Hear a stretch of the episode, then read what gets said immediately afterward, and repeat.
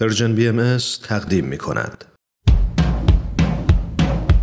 نقطه سرخط برنامه ای از نوید توکلی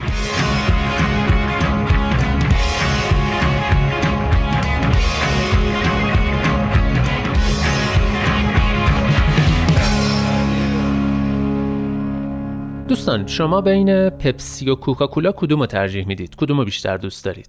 الان میگید ای بابا خرج و مخارج بالا رفته نویدم زده تو کار تبلیغات. خب درست فکر کردید دیگه زندگی خرج داره پپسی هم پیشنهادی داد که راستش نتونستم رد کنم. ولی نه خارج از شوخی این سوال که پپسی رو ترجیح می‌دید یا کوکاکولا ربطی به تبلیغات نداره. جریان اصلا یه چیز دیگه است. این پرسش در واقع پیش نیازیه برای پرداختن به یک مطلب مهم و جالب. با عنوان پارادوکس پپسی. الان لابد باز میگید ولی خدایی حتما یه چیزی گرفتی از پپسی هی اسمشو میگی. نه. حالا پارادوکس پپسی چیه؟ الان میگم. یک page اینستاگرامی باحال و پرمحتوا به اسم روانشناسان بدون مغز که توی تلگرام به اسم کانال روانشناسی تکاملی و علوم شناختی فعالیت می‌کنن در یادداشتی با عنوان پارادوکس پپسی نوشته رضا چمنی با تشریح و توضیح کامل این قضیه به همون نشون میده که ساختار مغز و ذهن ما چطوریه و چرا نباید به طور صد درصد به ذهنمون اعتماد کنیم. این شما و این پارادوکس پپسی نوشته رضا چمنی.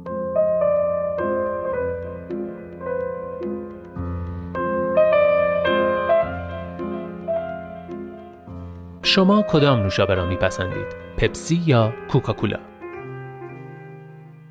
همه ما بارها در زندگی با این انتخاب مواجه شده ایم و احتمالا اکثرمان کوکاکولا را برگزیده ایم. در واقع آمارها به نفع کوکاکولاست. بیشتر افراد در سراسر دنیا این نوشابه را به پپسی ترجیح می دهند. اما شاید برای شما هم این سوال پیش آمده باشد که اگر فرد نداند کدام نوشابه را می نوشد آیا می تواند آنها را از هم تشخیص دهد و واقعا طعم کدام را می پسندد؟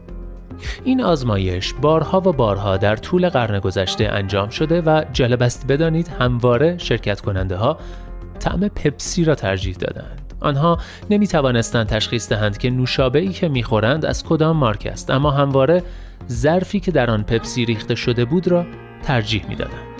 پس چرا مردم اغلب کوکاکولا را میپسندند اگر پپسی واقعا خوشتمتر است این مسئله بین روانشناسان تبلیغات به پارادوکس پپسی معروف شده است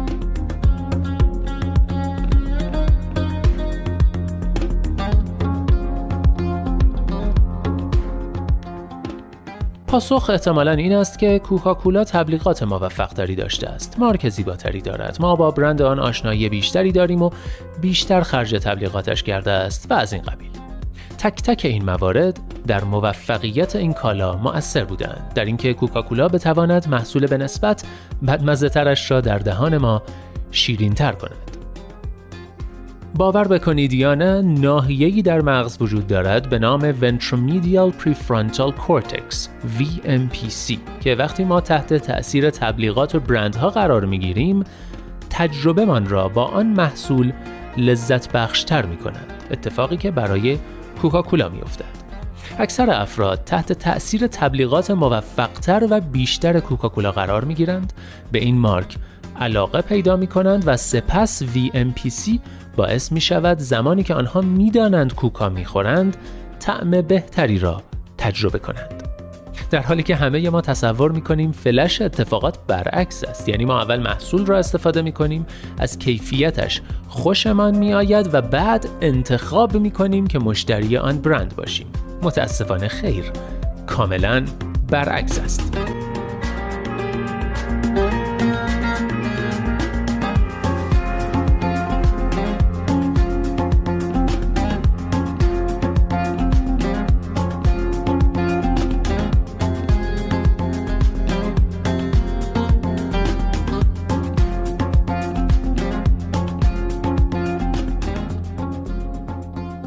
VMPC واقعا تجربه درونی افراد از محصولات را دستکاری می کند. در سال 2005 پژوهشگران موفق شدند این موضوع را به آزمون بگذارند. آنها تعدادی بیماری آسیب مغزی یافتند که این ناحیه در مغزشان آسیب دیده و از کار افتاده بود. همانطور که انتظار می رفت وقتی این افراد از دو برند نوشابه نوشیدند بدون آنکه بدانند کدام پپسی است کدام کوکا پپسی را خوشتمتر یافتند اما زمانی که نوشابه را از قوطی خودش نوشیدند برخلاف افراد عادی نظرشان تغییری نمی کرد و کماکان پپسی را به عنوان نوشابه خوشمزه تر انتخاب می کردند. مغز آنها فاقد قابلیت ایجاد احساس خوب و لذت بخش از نوشیدن محصول مورد علاقشان بود. برای آنها پارادوکس پپسی وجود نداشت.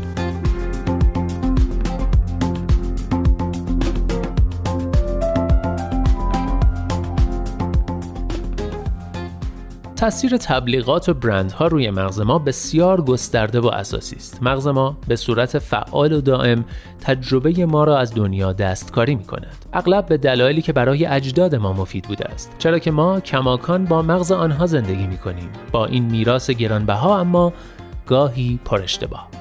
باید همواره این را در ذهن داشته باشیم که این مغز ساختاری اصر حجری است در دنیای مدرن. اگر این را مد نظر قرار ندهیم ممکن است برای توجیه خصوصیت های عجیبش مثل ویلیام جیمز که بنیانگذار روانشناسی بود اما آخر عمر به احضار روح و صحبت با مردگان روی آورد گمراه شویم.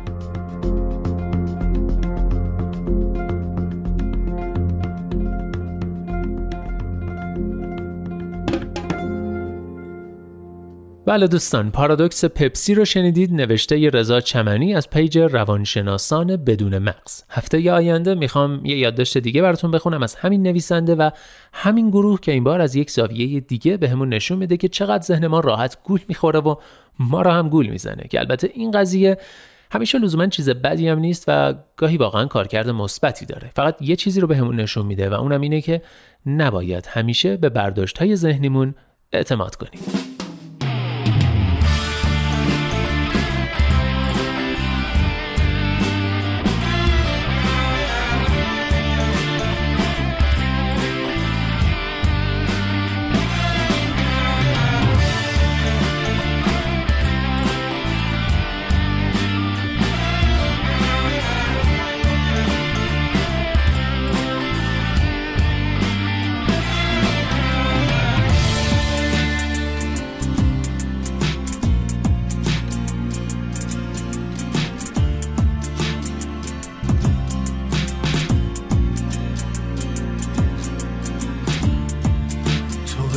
شاخه سبز زیتون میون لب سرخه دار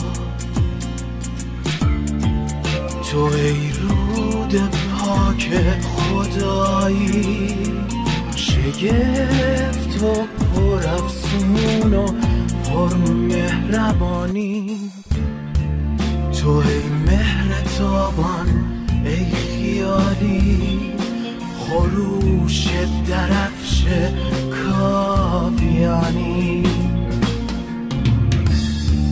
تو ای عشق دیده رگ برگ برندوه گنگ عشق روانی. گوشهایت را بخوابان به روی قلب این حزن نهانی. گوشهایت را بخوابان. ای پاک ای مقدس.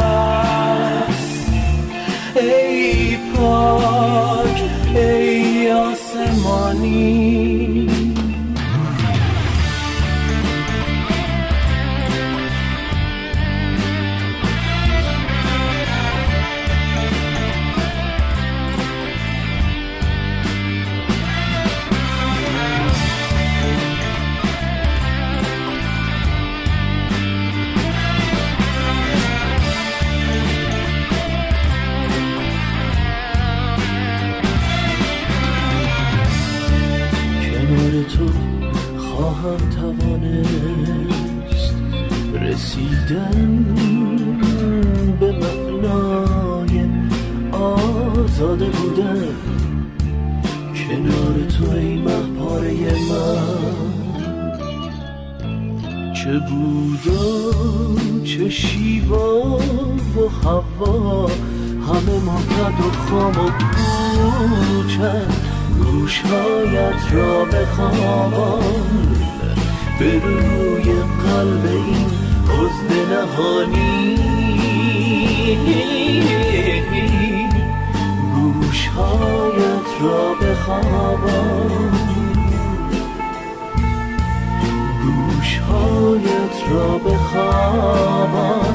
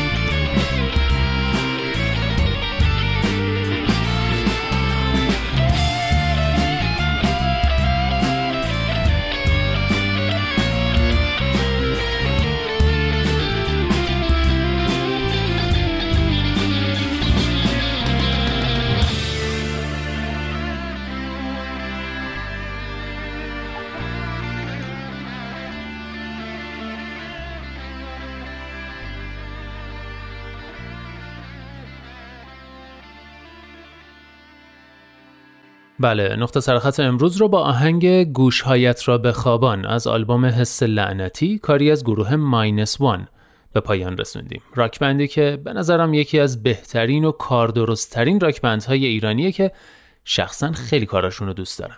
امیدوارم شما هم لذت برده باشید.